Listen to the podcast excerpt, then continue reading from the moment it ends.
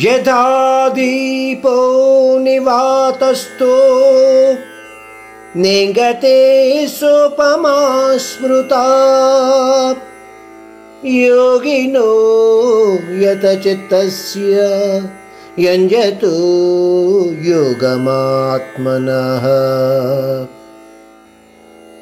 ఈ శ్లోకంలో పరమాత్ముడు మరొక్కసారి అదుపులో పెట్టుకున్న మనస్సు యొక్క శక్తి గురించి వివరిస్తున్నాడు. గాలి లేని చోట పెట్టిన దీపంలాగా మనస్సుని అదుపులో పెట్టుకున్న వ్యక్తి ఎటువంటి పరిస్థితులలోనూ కూడా చలించకుండా నిర్వికారంగా ఉంటాడు. ఎటువంటి వికారాలు లేకుండా నిశ్చలంగా ఉంటాడు.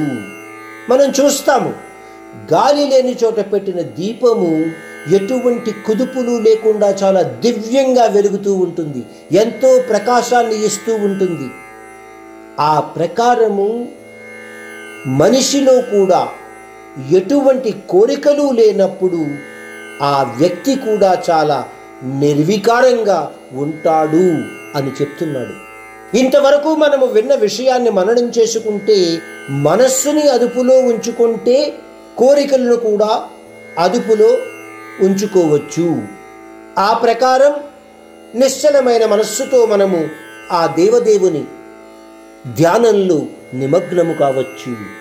ఈ విషయాన్ని మనము గ్రహించగలుగుతున్నాము.